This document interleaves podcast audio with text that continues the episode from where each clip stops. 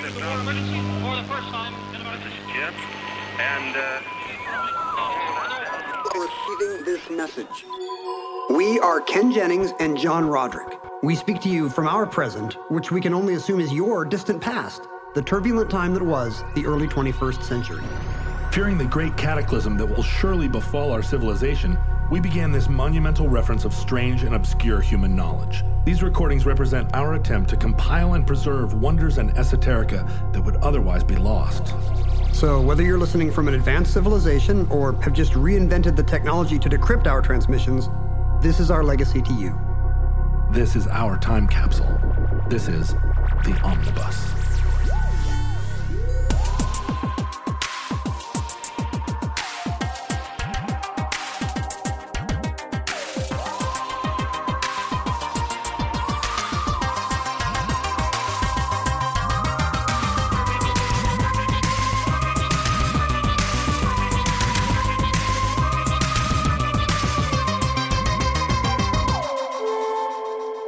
Accessed entry 733.2K0934.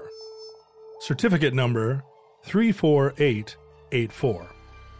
London Bridge is down.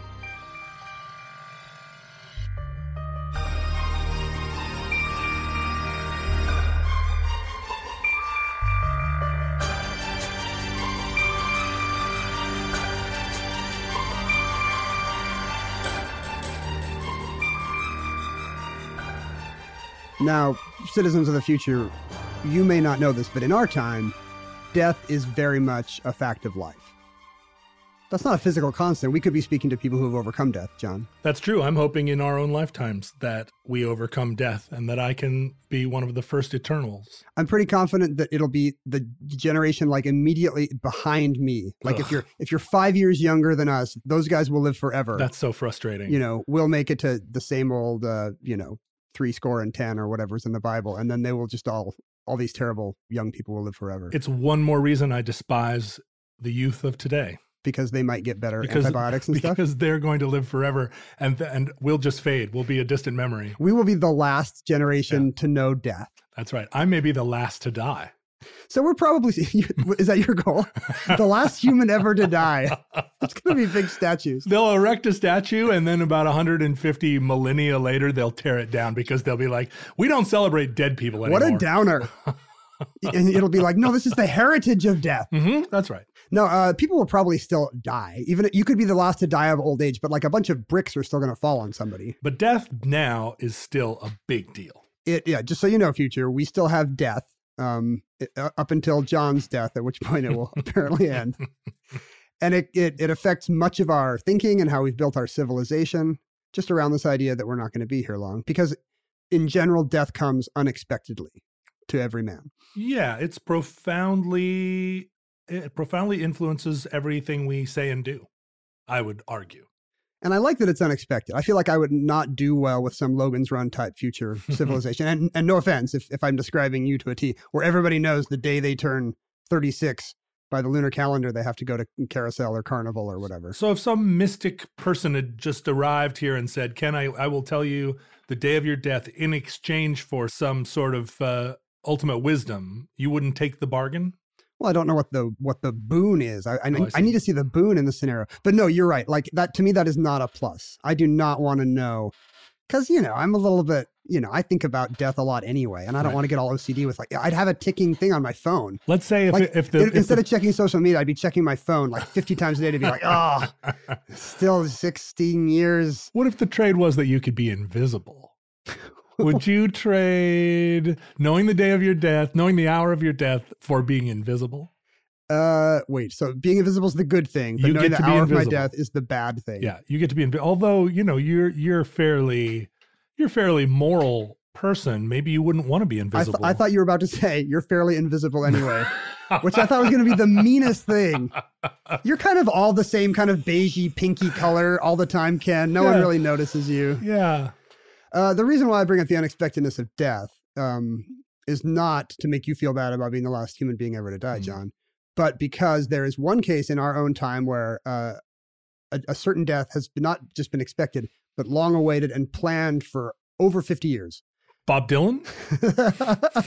Sir Paul McCartney. That's right.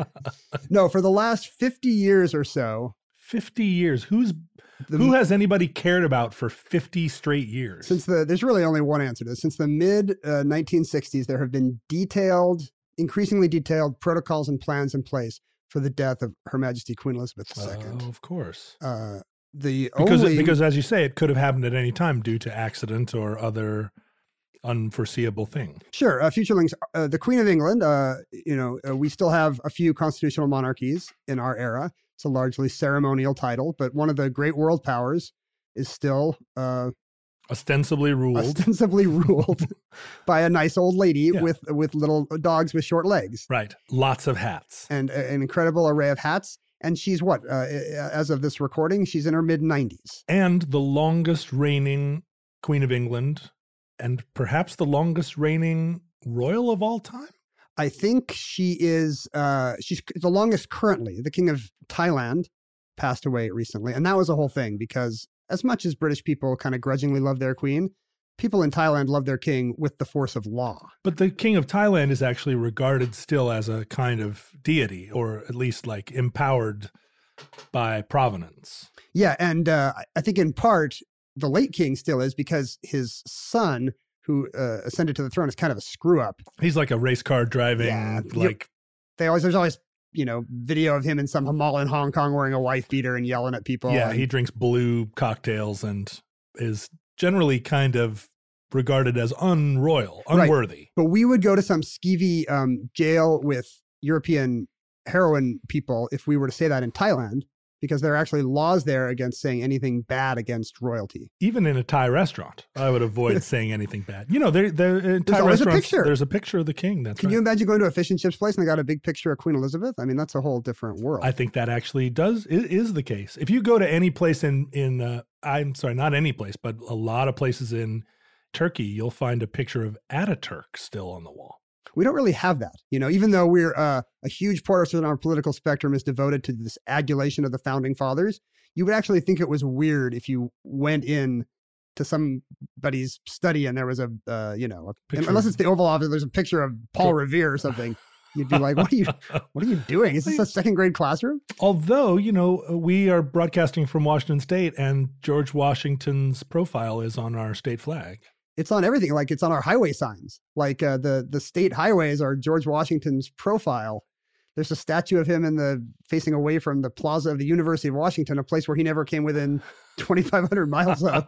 You know, but we are the rare instance where the our state is actually named after a founding father. and that's kind of a leftover thing from the 19th century when maybe people vaguely cared a little more. Yeah, there's still an opportunity that uh, Southern Oregon and Northern California will split off and form the state of Jefferson. Uh, but that's, I think, that's still on the drawing. Board. I don't know if they're locked in. Are they locked into the name? Because it is a, kind of a throwback. It's They been do. Jefferson for decades. Yeah, they talk about it still as Jefferson State. Uh, Jefferson State, by the way, sounds like a phony college in a 1970s Disney movie, right? Yeah, or or worse, like a 1980s going to college right. uh, teen sex comedy. Porky's Three, Jefferson State. Um, speaking of of uh, code names for things, the plans, you know, now in their fifth decade for the death and funeral of Queen Elizabeth and the succession of the next monarch have a code name. They are called London Bridge. They're, they're called London Bridge. So that the code phrase is London Bridge is down. So she is known as London Bridge. It's a little weird, right? Apparently, all of the funeral plans in recent years have been bridges. Uh, when the Queen Mother died, that was Tay Bridge. hmm And in fact, when Diana died uh, a decade before, they didn't have a plan because no one thought Diana was going to be next. So they had to use the Queen Mother's plan. Oh, And and that was the announcement. Tay Bridge is down. Uh, the Duke of Edinburgh, Prince Philip's funeral plans are called Forth Bridge. Um, right.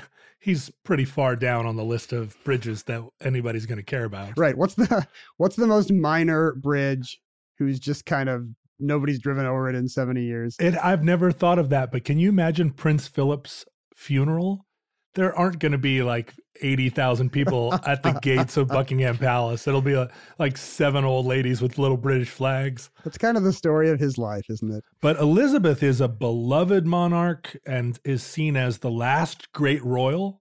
That's the thing. She's been in office for what 1952. So as of this Mhm. recording, that is 65, 66 years. And when she ascended, it was she was a, a young and and beautiful queen. A pretty young princess. unexpected that she would take over so young. Right. And n- never in the line of succession until the unexpected abdication of her uncle Right. in the 1930s, just because he was incredibly horny for some uh, American divorcee. Yuck. Can you I, I've heard the actual the anecdote that when when he abdicated, Princess Margaret turned to Elizabeth who was 13 and Margaret was something like 8 and she said, "Does that mean that you're going to be the queen?" I don't know why she had to have a cockney accent. Yeah, well, she has a working class accent. And Hi, oh, governor. Oi!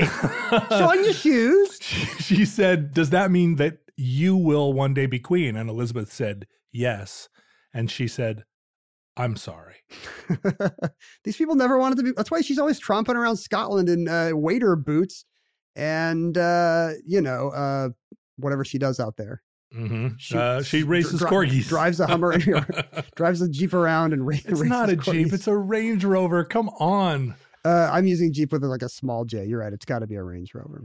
So, yeah, she's up at uh, Balmoral Castle just trying to be a regular person. Is that what you're saying? Uh, as much as possible. I think you know in all the in the last sixty odd years, she's really come to grips with the idea. I'm sure very soon you realize your life is never the same again. Yeah. But she's the least you know regal pomp and circumstance kind of person. I read that she does over 400, like something like 600, like massively more than than there are days in the year.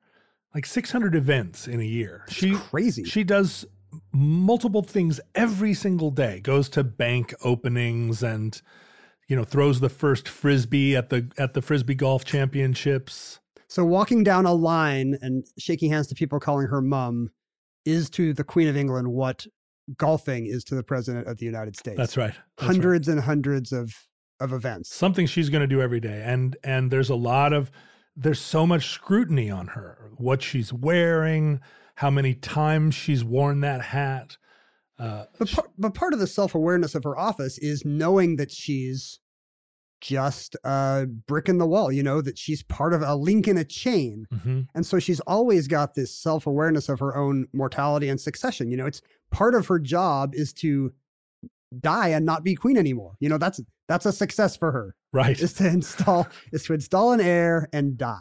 now are you someone who thinks that charles should become king or do you think it should pass directly to william I guess I've never seen any kind of serious consideration of this other than talking heads saying how great that would be because Charles is going to be in his what 70s at this Yeah, point i think probably late at the time he becomes Charles III. Did you know that he may not be Charles III by the way?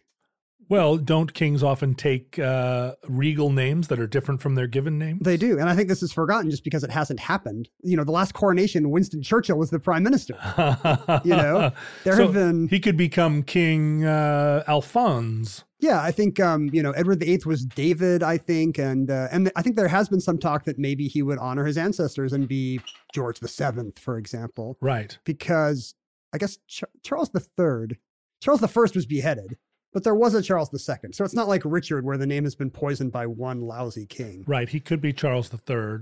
Although I is there has there never been a Charles III? Probably in France. Yeah, oh, sure. There's there's been French and Spanish Charles Charles the for Third. sure. Yeah, Charles Carlos, El uh, El Trace. Hmm, Carlos El Trace. I'm sure.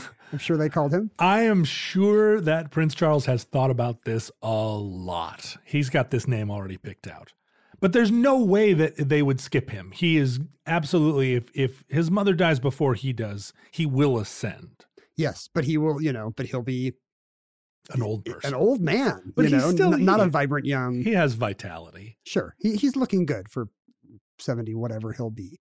But so they've planned extensively for this death and why? Why would it not just why would she just not die and they would have a funeral for her like Diana and then uh Charles would be king and and keep the like keep the happy feeling going. Well, there's lots of there have been lots of deaths of royals in the past for precedent, including in the recent past. You know, the Queen Mother died in 2002. She Right, was and she was- 101 years old. She was beloved as well. Sure. Uh, so there's precedent for this, but there apparently is no precedent for someone who has been monarch for. I think they know this is just going to be an order of magnitude bigger deal for the country. Well, Victoria reigned for decades and was beloved and gave her name to an entire era. Sure. And what's interesting about that, many historians have pointed out, is that that was an age of empire building.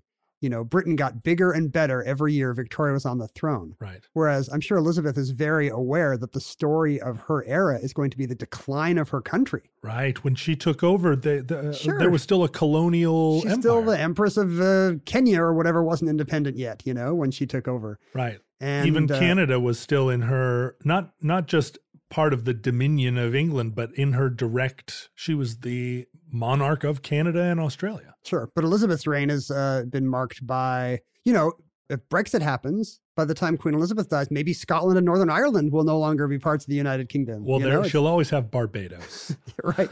That's sort of the funny thing to me. I was reading, you know, when the Queen's death is announced, the very first people to know are going to be governors general, ambassadors, prime ministers, and so on. Which means that, you know, the word will go out first before the media even gets a hold of this. The word will go out to the governor general of Barbados right. and Antigua and Barbuda. You know, all these ceremonial mall opening guys are going to know first, and they're going to go to the cabinet and pull out the three quarter inch black armband, Uh huh. and they're going to be the first ones to know that the Queen is dead. Long live the King. But this will be a thing where there are red envelopes, probably made of uh, Horween leather, all around the world. Of what to do? It's incredibly well rehearsed. There are binders and binders and binders. Let's kind of go through it. It's the reason why London Bridge is the code name. When her when her dad died, it was Hyde Park Corner. So I guess it's always geographic. 'Cause they didn't want switchboard operators listening in, you know, when they say the king's dead. So instead they say Hyde Park Corner. you I know. see. I see. It's they get a code name. It's fun. But wait, don't those don't all the newscasters know London Right. Bridge is down? well, once they listen to this, it's very important that we not release this recording into the future. Okay, no, it's been widely reported in the British press that the code word is London Bridge is down. So now it must just be the fun of having a code word. yeah. Do, do you like it? Do you like London Bridge is down? Uh, it feels a little bit like a um, a sort of an extension of the Triple X series of movies, right? It shouldn't there? It just feels like a like a Olympus has fallen. yeah, dumb sort of uh, uh, like spy flick. Oh, I like. To me, it's because it's a nursery rhyme. It's got more of a John le Carre, Tinker Tailor, Agatha Christie kind of thing going on. you Yeah, know? I see that too. Sure, That's- it's so that's kind of fun. London Bridge is down, but that would be a code for like losing the Firefox. It's not like the same as as uh, as a as a monarch. What what would you do? You have a name? Would you do you have a code name you'd prefer? Yeah, I think it should be something more befitting her stature. She's not a bridge. Corgi one. Yeah, or, or well, not Corgi one. I think it should be something like Valhalla is in flames, or Ah. or uh, uh, you know, Nordic.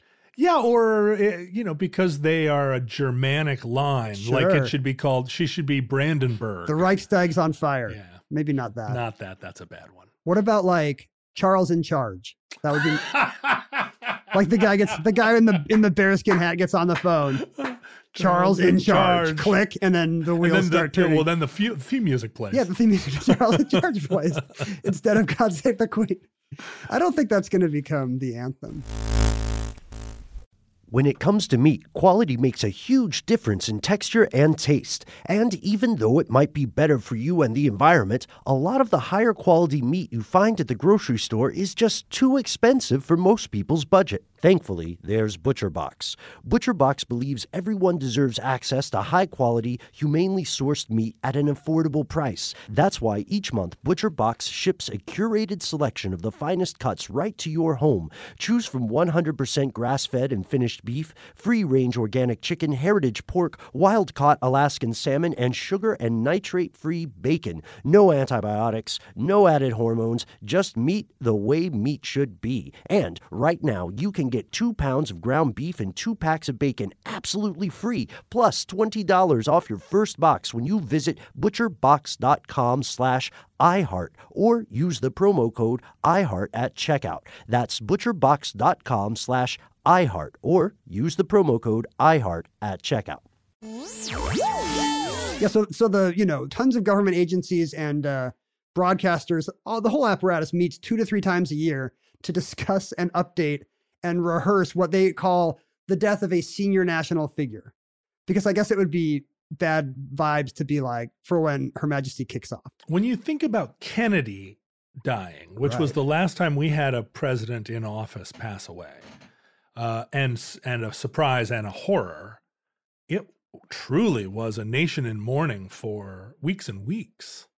Sure, uh, NFL games canceled, and uh, A ton of is that really your standard of a nation in mourning? Mourning? well, think about what it would take to cancel NFL games, man. I I mean, guess that's true. who runs America. I guess that's true. Follow the money, man. Uh, but yeah, there, and there was a big procession at Jackie's insistence, even though it was a security risk. There was a massive royalty style procession. Where they followed behind the gun carriage. and that's what's going to happen uh, in London as well. But you know, that's a pr- what's interesting is that's a pretty recent development. You know, as recently as the 19th century, the British and particularly the royal family looked down on that kind of pomp and circumstance as very continental. Really? Yeah, sure, the Habsburgs and the Bourbons go in for that kind of thing, but we are a, uh, more modest people. So they mourned behind closed doors. I mean, when Victoria died, there were That lots was of commemorative plates. Yeah, Victoria's death, I think, kind of marked the change. Uh, you know, in past British funerals, they were all rather dismal. When, when Princess Charlotte died in 1817, it's George III's wife, who, Mhm. whom Charlotte, North Carolina is named after, the royal undertakers were drunk. In 1827, when the Duke of York died, the chapel was so cold that the foreign secretary got rheumatic fever, and the Bishop of London later died from it. But Victoria was obs- Those were the days. but Victoria was obsessed with her own death.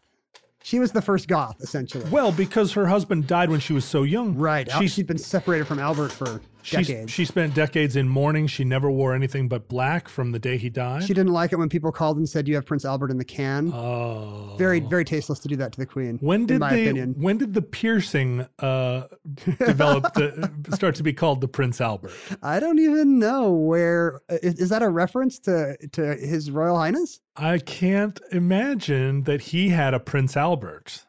Of all the people who could have a Prince Albert, I would say Prince Albert is close to the bottom of the list. To those of you in the future, the uh, Prince Albert. Let's be delicate about what a Prince Albert is. yeah, a Prince John. Albert piercing is a piercing. In the last place, a male would want to get a piercing. That's right. Um, so she was obsessed with her own death and planned her funeral. Uh, You know, she knew what was going to be in her casket from 1870 Like a bottle of Jim Beam and a, a couple of blunts. and her husband's Prince Albert stud. Oh stud. dear. Uh, and also, Edward VII, her son, was apparently very vain, and so he upped the ante even more. And you, I, I think what you're seeing there is kind of the Teutonic quality of the German royalty seeping into the British. It is a, Tradition. it- it is a continental problem. They want the the, the goose stepping guards and the stiff salutes, and you know they want the whole Teutonic vibe. right. But as early, you know, in the 19th century, Queen Victoria was, you know, riding around in a donkey cart because that's just not how they did things there. But it will be very different when uh, Queen Elizabeth dies. You know, they they know every detail. You know, these meetings will cover the fact that it takes 28 minutes to slow march from St. James's Palace to the entrance of Westminster Hall. You know, this is already timed down to the second for an event that has not happened yet. Right. It's said that the London Times has 11 days of coverage already written and ready to go Wow. Because, you know, the story's not going to be that much different. right. You know, Wait, wait, wait. But then her hip hop record came out in 2019. when that dropped, um, yeah, and they'll vary things slightly. Like you they've done a bunch of rehearsals for the Queen's death, calling her Mrs. Robinson, I believe. That's kind of the code name when when the networks do this. I- that's interesting. yeah, why is she a middle-aged American sex object? Hard to say. Well, I'm trying to figure out like, is this the last secret of the British monarchy that she's been like a sex kitten her whole- this whole time? what M- multiple affairs? what young hot Soho photographer has been seen in Wis- in Windsor Castle? So they'll vary it up a little. You know, for many years there were rehearsals where the Queen Mother choked on a fishbone, and you know the the broadcasters would rehearse doing the story that way because they don't want to mess this up. Right. Um, there was even one where Diana died in a, a car accident on the M4, and that No. was and that was rehearsed No. many years before something similar happened. Is that right? Yeah. Why did they get it so wrong in that case? I mean, when she died, there's The, well, the, what I'm talking about is broadcasters rehearsing. Oh, they I were get all ready to go. The royal family was caught off guard, famously. Um, but uh, the media is all ready to go. The BBC has a special radio alert transmission system, or RATS, left over from the Cold War, which was supposed to issue emergency news. And now, in the absence of a Cold War, it pretty much only exists in case Queen Elizabeth dies. they maintain the system. Yeah, no, nobody this? there has ever seen it. Like, unless it gets tested, nobody there has ever seen it work. And it's a longstanding joke at the Beeb that when some weird noise happens or the computer does something weird, people will be like, "Is that rats?" The, the joke is that it stands for Royal About to Snuff It, Uh-huh. because that's all it's for. There's also blue um, blue lights that turn on in every BBC facility that are tested once a week. That again are for a national emergency, but they're called obit lights because they only exist for this one woman's death at this point. Is this does this feel to you like a um I mean obviously it's like a self-generating media cluster, right? They they don't need all this. She could die and just and they would just hear about it and they could put into motion all their obituaries. They don't need blue lights in the studio. It's an old media relic for sure. And I don't know, maybe they maybe they like that, or maybe it's just I too think- expensive to tear out. I think they I, they must like it. I mean, I like it just hearing about it. Journalists must like tradition and hate everything that has happened to their field in the last 20 years, you know, post Murdoch Britain. Um, I imagine they love the blue lights. I mean, we we there's such an appeal to the idea that there's a red phone sitting on the president's desk, Right. And there isn't a red phone, and there's never been a red phone, but we still have it in our minds. It that- wasn't red and it wasn't even a phone. well, right, and the idea that there was a phone that the president could pick up and talk to Khrushchev or something like it never existed. No, there's no there's no trans it's like a teletype system, yeah. if that. You, know? would have to talk to 15 different enlisted Air Force corporals before before the connection was ever made. That's something I think about a lot with this whole thing is that, you know, Britain has this uh, whole royal apparatus that it's easy to make fun of and say as a, as a throwback. Because no other European country, by the way, has anything like this. They have very simple monarchs with very prescribed duties and they, they keep up almost none of this. There's no coronations anywhere in, in Europe anymore. Well, the remaining British or the remaining European monarchs are uh, the Netherlands, Belgium. Sweden, I was in the Stockholm airport and there's a big picture of Jim Broadbent, but it turns out that's just what the King of Sweden looks like. Denmark, right? there's There's there's uh, Queen in Denmark, I think. uh, and and where else is there even? I guess like does Luxembourg still have a duke? I don't know. You said Spain, right? Uh, well, yeah, Spain. I didn't, but yeah, Spain. Um, and except for that, you know, Europe is pretty short on monarchies. But one thing you get out of this constitutional monarchy is you get some sense of national continuity and symbolism that transcends any kind of party divide. Right. You know, it's a the queen is apolitical. And so Britain, unlike America, has this super powerful symbol of government, even though she's not government, she's the, the palace, but symbol of the nation is entirely that transcends all political ideology. And, you know, recently in our country, we've kind of seen all our symbols kind of be tainted by the worst kind of divisive political ideology. On you could say on both sides if you're into both sidesism until you know all these things that we thought were institutions kind of seem tainted. Nobody wants to go to the Hall of Presidents at Disney World anymore. You know, the the Census Bureau is it has some political hack running it who's written books about how to gerrymander elections. You know, like all these. You know, what's Uh. left? The Smithsonian. Yeah, I guess. I mean, but but even in Britain, there's been since at least the 70s, it's a talisman of radicalism. I mean, radicalism in the leftist sense. Sometimes in the sense of very serious editorials and left leaning papers. Yeah, that the monarchy is obsolete and that to perpetuate it. So there is a political aspect to sort of respecting the monarchy. But if you're a moderate liberal, you have as much you honor the the Sure. queen and the royal family. You, you know, if, if she showed up at your at your work, you'd get in the line like anybody else, even if you thought maybe we'd be better off without the monarchy. right. you know, you, you no, nobody nobody hates the queen. You know, it's not like when the president shows up at, at a factory and probably half the people there didn't vote for him Right. and uh, you know, and say terrible things about him on Facebook. So that they have something we don't, I guess. And I think in in terms of the idea that the royal family is a drain, a uh, financial drain on the on the United Kingdom, it's kind of been over the course of the 20th century as as the empire has crumbled. They've also seriously curtailed the amount of public money they give. They have tightened the purse strings, right? Yeah, and so the royal family subsists on their obviously enormous land holdings, uh, but they're more or less self-sustaining. When Windsor Castle burned down, whenever that was, uh, you know, not burned down, but there was a massive fire that destroyed, you know, priceless parts of the royal quarters in Windsor Castle. They had to raise all the money privately. They created a trust and got um, rich old money to to kick in because they wanted to make it very clear that the tax coffers were not building a nice castle Right. out by Legoland. I think if you're Queen Elizabeth, your Patreon gets funded pretty pretty quickly, right? Her well we'll we'll find out when her hip hop record comes out Yeah, i guess how yeah. how that kickstarter does my favorite thing about the radio coverage by the way is that um the bbc uh, music the stations that run music have playlists ready to go they have mood 2 and mood 1 Is it all the cure?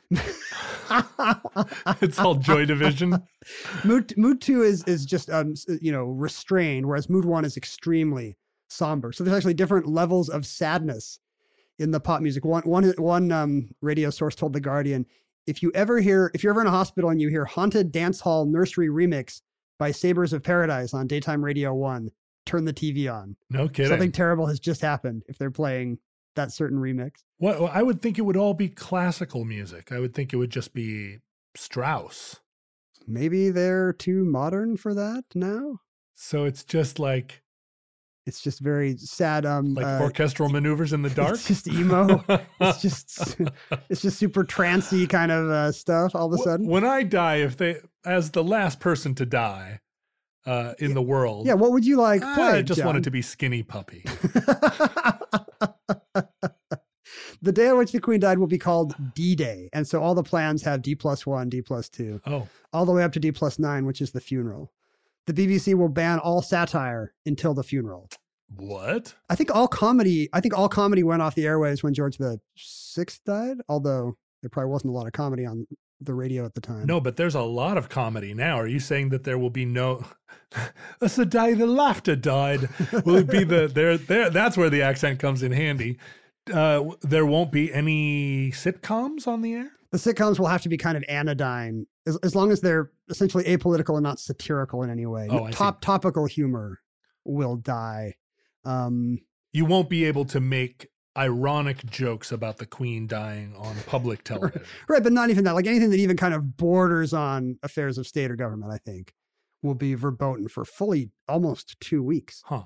They don't know where she's going to die, of course. Balmoral, Balmoral will be maybe the biggest production because then she's got to do all this Scottish lying in state stuff Right. before she even comes to the capital. Well, and I'm sure some sort of funeral train. I mean, they won't just ship her in the in the hold of a of an airplane. They'll probably have to move her body. yeah, it'll be the Hogwarts Express. Mhm. uh, will be pulled out of uh, mothballs.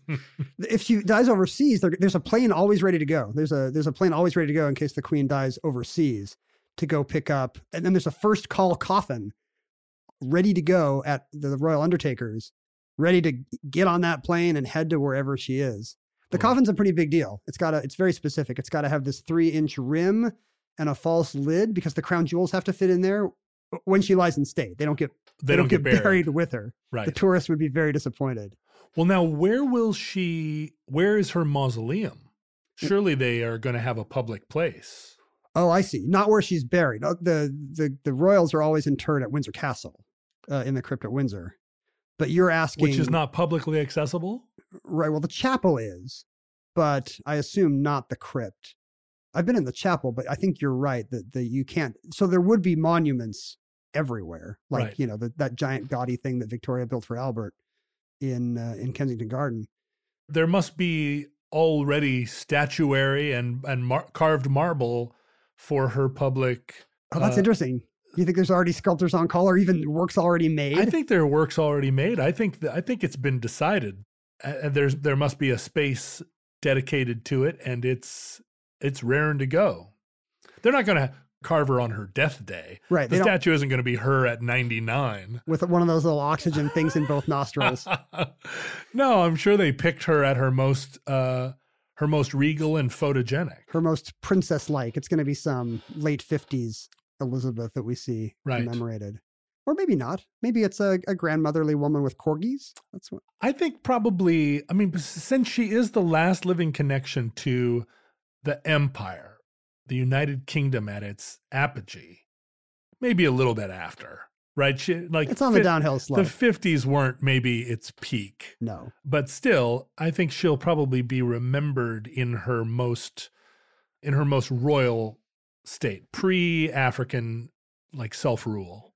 Think about how many people have known no other world but one with her in it. You know, she has seen 13 prime ministers come and go, three of the last four of which were born during her reign. Yeah, She was already queen when Theresa May was born. wow. 13 US presidents, six James Bonds, six James's Bond, I guess. Uh, you know, she, she, the whole world has changed and nobody's going to remember, have, have remembered anything else. So it's going to be, the idea is it's going to be incredibly traumatic and disorienting for the British people. It's not just like, they, oh, this will be like the last time this happened. It'll be like 9 11 because nothing like it has ever happened to that country. Have you always wanted to learn to play an instrument? Maybe you've even tried at some point, but gave up because you felt lessons were too expensive or that you just didn't have the time. Thankfully, there's Yousician. Yousician is the fun, easy, and affordable way to learn guitar, piano, bass, ukulele, and even singing. Just download the app to your desktop, tablet, or phone and start playing. Yousician gives you 24 7 access to a vast catalog of video lessons from professionally trained educators, as well as thousands of exercises and songs across dozens of music genres, all tailored to your goals. And with Yousician's award winning technology that listens to you play, you'll get real time feedback on timing and accuracy so you can actually see yourself improving as you learn. Start your extended 14 day free trial of Yousician's Premium Plus package at yousician.com slash start. That's unlimited access to thousands of lessons, exercises, and songs on as many instruments as you want for two whole weeks. Just go to yousician.com slash start. That's Y-O-U-S-I-C-I-A-N dot com slash start. I think the rise, I think that Prince William has restored some of the the love for the monarchy that Charles could never accomplish. I agree. He's always been just seen as so callow. Well, he and his wife were cheating on each other for a decade, so everybody got um, jaded about their former fairy tale wedding. Camilla isn't really Nobody's that never, jazzed never about Camilla, jazzing. right? But, But and, but Charles, uh, you know, but William has not yet. Uh, William and Kate are not cheating on each other yet, and the kids are incredibly cute. and they are a pretty beautiful couple. Oh my gosh! Even as when he was losing his hair, it felt like, oh no, he was so beautiful. But as a bald man, he's quite handsome. If you were going to design some family to keep the monarchy going, you almost could not do better. Like maybe they were like engineered in a lab outside Slough or Heathrow or something. You know, there was a feeling, and I remember feeling it quite distinctly, that Elizabeth's children had were such children of the 70s. There was kind of just a residue of cocaine around them, and it felt like the family could never be rehabilitated. But somehow now, our uh, the millennial king is is just so darn respectable, and his brother's a war hero. I remember talk about you know when Elizabeth dies, will that be the end of the monarchy? Because Sure. no one's that into Charles, and you just don't hear that anymore. No, everybody's really psyched about it. We have a a, a young king and his his rakish brother.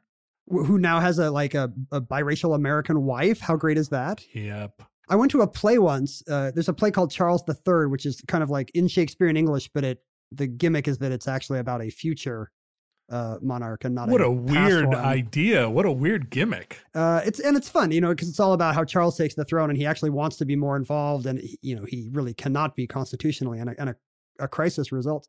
But in that play, Prince Harry actually starts dating a um, kind of biracial middle class girl, and it leads to kind of a racial panic in the British upper class, and then it actually happened in real life, except maybe with less of the race panic, one would hope. There's a little bit of race panic for sure, but for the most part, the the the populace, right, has enthusiastically embraced them. I assume it's just maybe a certain kind of nobility who, but you know, they're the last people to just be throwing stones about uh, genetics. You know, like if anybody has no place to talk about weird breeding, uh, you know, Well, now this is weird in this in that Queen Elizabeth has resolutely stayed out of politics, but Charles gets his muddy boots all over politics. And now William again seems sort of above the fray. What was it about that generation, Elizabeth's children, that were so dissolute? I don't know. Like Well- you, you're chalking it up to the 70s as if they were all hanging out at Studio 54, and I don't know. Like I don't know if that's true. Did that did that dissolute aura extend to Buckingham Palace? I I mean, I just can't I can't imagine that those kids weren't affected by the 60s and 70s. It wasn't like Elizabeth was ever sickly. They kind of just were playboys. I mean, think about Charles's betrothal to Diana. He had no say in it and he kind of was petulant about it. That doesn't seem like how things are done today. Although the although William picked his own his own spouse. A big part of the queen's funeral is going to be Charles's succession. Like that's the story. Like he is proclaimed king the very next day, long before her funeral. What? No. Yeah, well, he's not crowned, but the first thing that happens on D plus one is, uh, you know, a, a- some kind of royal herald uh, with the craziest title. Long trumpet. The Garter Principal King of Arms. Hmm. This sort of uh Oh, so he's a member of the Order of the Garter, which is the which highest. is Prince Charles's thing. Yeah, this Yeah. guy's the chief heraldic guy in the United Kingdom. He's a genealogist. And his uh, his office has received the same salary, 49 pounds and 7 pence since the 1830s. That's his salary. And he will he will officially be the guy who proclaims um, Prince Charles. Apparently, the Prince of Wales will be declared Charles the Third. we can only assume, uh, His Majesty. And heralds will march around. They'll go to Trafalgar Square and yell it again, Mhm. you know, because that's the center of London. They will march to the city of London, the old historic city, which is now kind of the financial district, which will be the road will be blocked by a red cord, and that will be drawn aside so they can go into the city of London and again do their same thing. Long live the king. The bells at uh, Windsor Castle they rang 56 times for George VI because he died at 56. So I can only assume that that will be a much longer. Whoa. You know that those bells could ring 95 or 105 times depending on when Her Majesty kicks the bucket. Westminster Hall is immediately locked because they're going to have to get it spiffy for the TV and social event of the millennium. So they, they start cleaning and carpeting it immediately. And on that day through day four, and, and Prince Charles immediately, now King Charles, heads out around the country to meet people. That's the new idea that he's gonna, the king of the people. So he goes out on a series of meet and greets all over Britain. While meanwhile, um, Elizabeth lies in state in Westminster Hall. Yeah, there's a procession from the throne room where she's been brought to Westminster Hall where she's going to lie in state. Uh, the procession will probably have her corgis in it. The last one had the king's dogs. Mm, I want to see that. You don't think that's you don't think that's uh, regal? I love it. The parade of corgis. I mean, are they going to be in a carriage or are they going to march? Maybe they march. I hope they march. Corgis are not an easy dog to train. I'm not I'm not sanguine about that. And it's going to be time so the Big Ben will chime as the carriage comes to a stop right in front of Westminster Hall. One time or 99 times? I do not know the exact number of times. it's uh, it's going to be like the beginning of For Those About to Rock. the Queen will lie in state at Westminster Hall uh, for the next four days. It'll be open 23 hours a day for mourners, Huh. and they expect the line will be essentially six miles long. Wow. Because like 350,000 people came to see her dad, and that's only gonna it's gonna be twice as many Wow. basically. So it's the line will go all the way back to the Thames and snake around. There That'll be an interesting visual. can you imagine? You And- don't see that. and think about the logistics of setting up all the the porta potties or porta loos or whatever they're called there, and the little canteen selling tea, and uh, it's going to just be an amazing security and Yeah. logistical nightmare. when you think about it as a target for terrorism, um, that opens up like awful possibilities. And I'm sure that the British internal security has thought of that. I'm sure part of the planning that does not make the papers is the incredible security because every head of state is going to come too, you know, and they're all going to be in Westminster Abbey at once. This sounds like the plot of a of some kind of like uh, is a- garbage modern film. Clancy. Do you think they leave one head of state out, like at the State of the Union, so just in case everybody else gets, you know, a plane crashes into Westminster Abbey, at least There's one going to be one the global president leader. of the Swaziland is left to to run the world, like the like the Secretary of Agriculture. Or well, do you feel uh, just personally? Do you think that this is wonderful, or do you feel it's anachronistic? Uh, I think people are going to need it. This doesn't sound like the kind of thing people are going to be sick of at all. If anything, I think four days that's kind of short. You know, I mean, I guess you can't just leave her there forever. But um, But it's after but it's much longer than that. Nine days, eleven days. Sure. On D plus nine, you know, uh, the crown jewels are dusted for two hours and returned to where they belong. At 9 a.m., Big Ben chimes again, but this time with a 7 16ths of an inch thick leather, uh, a piece of leather to muffle the bell. So it sounds appropriately sad. Oh, when you said seven sixteenth, I was like, I thought that was the time signature. The bell's gonna ring, but in like seven sixteen time. Dave Brubeck has written this amazing piece. Boom. God save her royal queen. It's to be like the Mission Impossible theme. Uh, and there will be uh, a moment of silence nationwide when the coffin reaches the doors of the abbey. Like trains will, buses will pull over, and the drivers will get out and put their hat over their chest. Huh. And when the queen, le- the queen will leave the abbey, and uh, she will be pulled in her hearse from Westminster to Paddington, where she gets on the train to her final interment Mhm. in Windsor Castle, where Prince Char- uh, King Charles then um, takes a silver bowl and dumps one bowl full of earth on her grave. But the interesting thing to me is her hearse will be pulled to Paddington not by horses, but by 138 Royal Navy sailors. Oh, sure. I thought you were going to say corgis. by 138 genetically altered corgis the size of horses. If you put 138 corgis into harnesses, I bet you they could pull her. There is no way. If you need 138 uh, dowdy men of the Royal Navy, there's no way. It'd be like a you need you need thousands of corgis. Although that's a mental picture I would not mind seeing. That's so amazing. Thousands of corgis just like pouring like lemmings over the hills. This is a tradition that dates back to Queen Victoria's funeral when um, the horses bolted and nobody could pull the gun carriage. And so a bunch of sailors that were just standing at attention there were pressed into service. Do you know why they use a gun carriage? Are you going to tell me why they use a gun carriage? Uh, the gun carriage is actually a tradition also dating only to the 19th century, just as a way of um, acknowledging that heads of state are also the heads of the armed forces. Yeah, and I think that's that's the kind of thing that was new in Victoria's era. That uh, you know, before then, royal funerals in Britain were a little bit sad. Yeah, it seems to me that one thing that the royal family has that we don't, you know, in addition to well, all the corgis, but also just the thing that Americans. How do you know how many corgis I have? This uh, the future will never know that you were uh, one of those corgi hoarders. the the thing that fascinates people about the royal family, I think, is that they are a family. You know, right. that um, like the closest we ever had maybe is the Kennedys, and everyone always talks about you know their youth and vibrance and the glamour. But I think what goes often unsaid is that what we loved about the Kennedys was that they were a family with you know all the internal squabbles and drama and emotion and you know cousins that got into scuffles in uh, Florida nightclubs. Sure, and Peter Lawford's a movie star, and he gets he's related somehow. And Arnold Schwarzenegger. Sure, Arnold Schwarzenegger's kind of a Kennedy. And who's the next one up? Is he going to follow the legacy? And it's kind of the same way. You know, that's as close as we get to a royal family. You know, there's still one screw up brother who drinks a lot. I guess, I guess Princess Margaret in, in the case of the British, mm-hmm. and the, you know the kind of the rebel one although she never crashed her car and uh, drowned anyone. Good job, Princess Margaret, that we know of. And, you know, they even have, you know, Diana is their JFK Jr., you know, their misunderstood one who died too young. But we like that. It's like, it's almost like the Greek myths, you know, because we understand the internal dynamics of a family.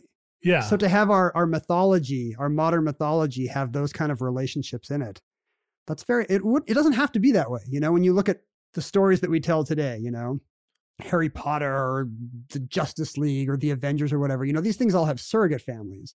Star Wars is maybe our last modern mythology that's about a real generational family. But we don't have to tell the story this way, but we like it. You know, we, we, we wish we had that. Even more interesting to me is the American fascination with this.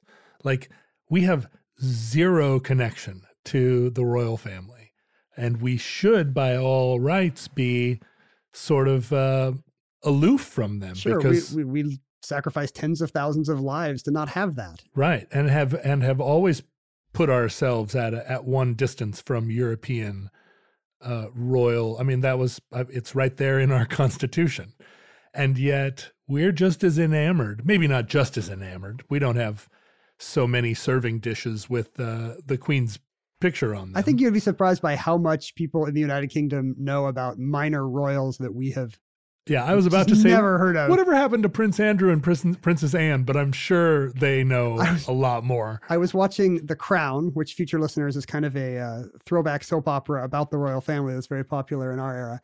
And uh, Queen Elizabeth gave birth to Prince Andrew, and I was like, "All right, great, Prince Andrew, he's going to marry Fergie." And then she gets pregnant again, and I'm like, "What?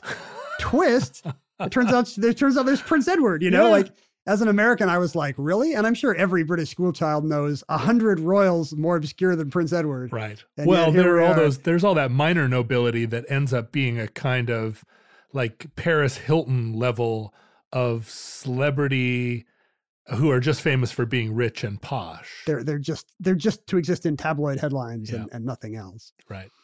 But yeah, we do sort of wish we had it, right? Uh, we we aspire to it. It's going to be hard not just on the kingdom or the Commonwealth, when Her Majesty dies, it's going to be difficult for the whole world, I think. Yeah.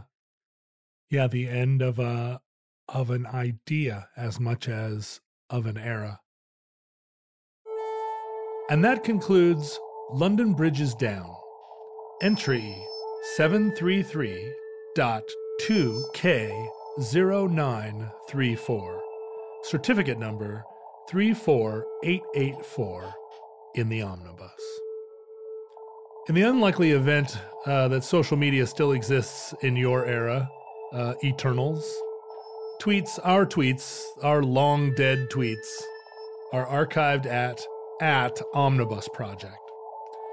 Our handles were at Ken Jennings and at John Roderick. I also maintained a fantastic Instagram account where I've started putting pictures of my kid, which I n- didn't used to do. I noticed that. You guys did the polar bear plunge. Yeah, we just uh, we just jumped in the frozen lake together, and she was very bold. Good for her. Uh, my Instagram account was under also under my name, John Roderick. Our address for email, uh, which was uh, we used to say a popular form of written electronic communication, but it's not really. It's just a necessary evil. It has become less popular in the few months we've been doing this podcast, in fact. I hate getting email almost as much as I hate getting circulars for Safeway in my real mailbox. Definitely talk about how much you hate email before you read the address. Oh, right. People are going to love that. No, no, no. I love getting email from you, futurelings. How would they even be emailing you, John? That seems implausible. Uh, they're eternal, and it's the eternal return. They're, I don't know if eternal means they can go back in time eternally, but maybe. Well, but uh, but time is an illusion if you're eternal. That's true. They sound outside time and space and can enter fourth dimensionally to any point in time and get on a computer at a library, maybe, and type you and shoot you an email. They're probably standing all around us, but we can't see them because they're moving so either fast or slow that our eyes cannot perceive them. I feel like if they were moving too slow, we could still see them. Like I can see that clock over there, and it, it, it hasn't moved an inch. Yeah, but what about super slow? What if it took a thousand years just for them to like move an inch? Maybe maybe we wouldn't see them. We would think of them as trees. Maybe they are trees. Maybe all the trees in our time are t- time traveling Oh. future listeners moving very slowly. To the future ents that are watching us from their position rooted in my yard, our email address is and was omnibusproject at howstuffworks.com. Listeners, uh, if you truly are deathless, you may have nothing but free time, which is good. You have hours and hours to devote to the omnibus. Um, but our time and our period may be limited. We don't know how long our civilization will survive when the doom will finally arrive. We hope and pray that that catastrophe may hold off for decades to come. But if the worst does come soon, this recording, like every recording you hear of us, may be our final word to you. But if Providence allows, we hope to be back with you soon for another entry in the Omnibus.